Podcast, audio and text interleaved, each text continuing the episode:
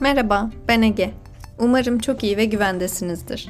Geçtiğimiz hafta Gary Gensler ve kendisinin binbir türlü huyunu ve Ethereum cephesinde yaşanan gelişmeleri konuşmuştuk.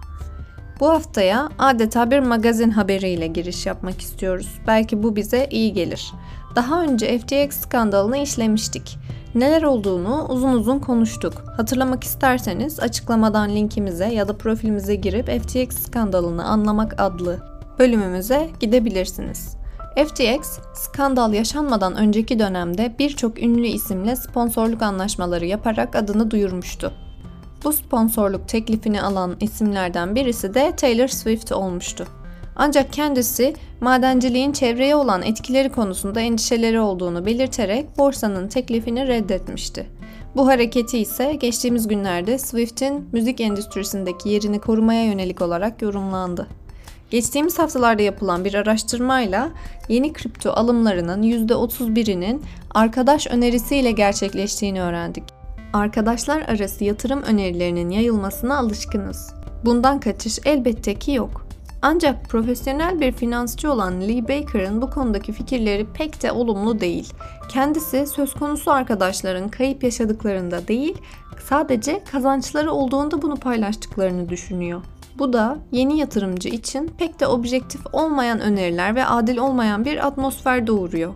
Siz olun arkadaş önerisiyle bir işe girişirken iyice düşünün. Kongre üyesi McHenry'den duyduklarımıza göre ABD önümüzdeki iki ay içerisinde bir kripto para yasası çıkarabilir. Kendisi belirsizliğin ortadan kaldırılmasını ve yenilikleri destekleyen bir düzenleme getirilmesi gerektiğini düşünüyor. Bizim de umutlarımız o yönde. Öte yandan İngiltere'de de bazı düzenlemeler üzerinde çalışılmakta ve bu konuda Fransa örnek alınabilir. Fransa'da bir platform düzenlemelere tabi tutulduğunda bankalar bu platformun işleyebilmesi için işbirliği yapmak durumunda kalıyor.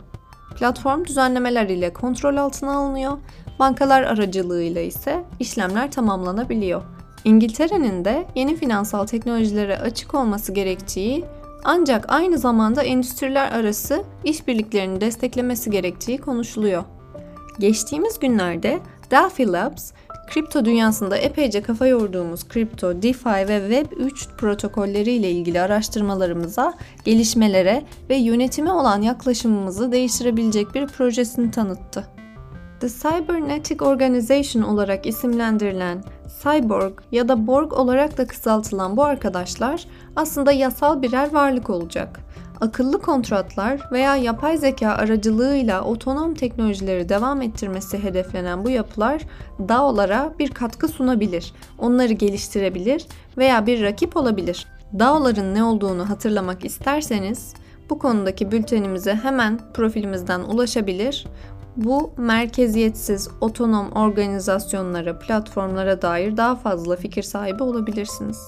Aslında cyborglardan ilham alınmasının sebebi de bu yapıların robot kolları olan bir insana benzetilmesi olmuş.